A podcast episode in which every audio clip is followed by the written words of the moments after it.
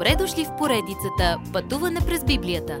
Това е едно пътешествие, което ни разкрива значението на библейските текстове, разгледани последователно книга по книга.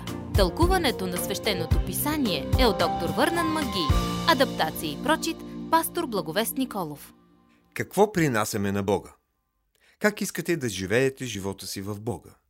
Имате три избора – по закон, със слободия и в свобода. Законът ни задушава с правила, но слободията ни убива с позволяването на всичко. Само когато живеем свободни в Христос, нашият живот става такъв, какъвто Бог възнамерява. Апостол Павел пише това писмо до християните, живеещи в Галатия. Това е днешна Турция. Години по-рано той е бил с тях, когато е основал църквата там. Но сега чува, че лъжеучителите ги убеждават да се върнат в старите си пътища. Тези юдаисти нападат сърцевината на вярата за тези новоповярвали. Не им вярвайте, казва Павел, явно и недвусмислено. Вярата е достатъчна да ви спаси. Това е борбеното послание на Павел. Той е гръбнакът на всяко голямо духовно съживление в последните 2000 години. Благодата преобразува животи. Ето и посланието на кратко. Не само, че грешникът е спасен по благодат, чрез вяра, плюс нищо допълнително, но спасеният грешник живее по благодат. Благодата е път към живота и начин на живот. Тези двете вървят ръка за ръка. Посланието на книгата в един стих е Исус отдаде себе си за нашите грехове, за да ни избави от злото на сегашния свят по волята на нашия Бог и Отец. Стих 4. Не можем да прибавим нищо към саможертвата на Исус, за да направим по-ценна или стойностна.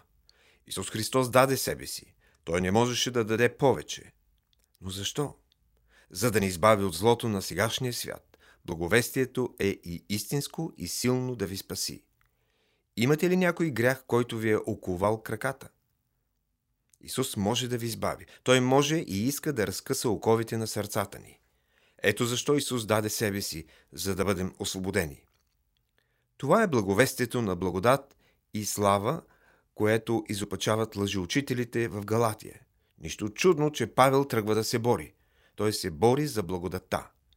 Юдаистите лукаво и мнимо засенчват това, което Исус стори за нас на кръста. Те казват О, вярата е добро начало, но трябва и да спазвате тези правила, иначе няма да сте наистина спасени. Това, което Исус направи, не е достатъчно.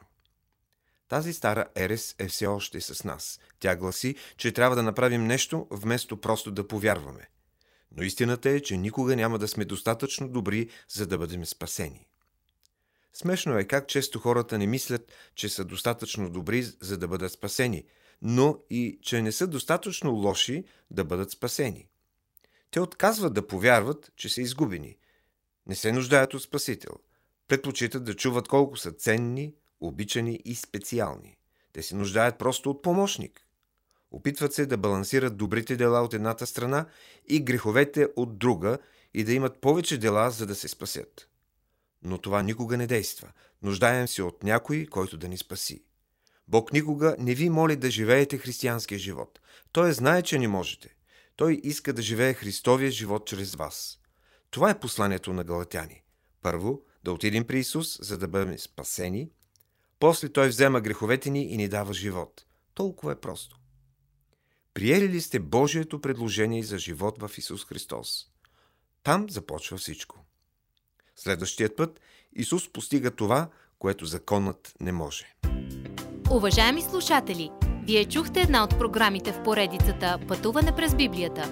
Ако ви е допаднало изучаването, заповядайте на www.ttb.bible, където има много и различни програми на български язик.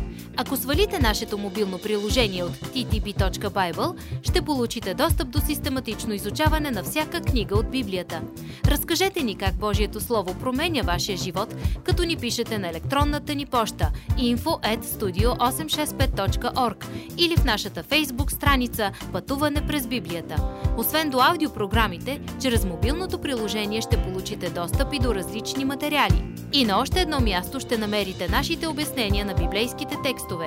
На платформата YouVersion за всяка книга от Библията ще намерите наш план за прочит и аудиопрограма с обяснение на прочетеното.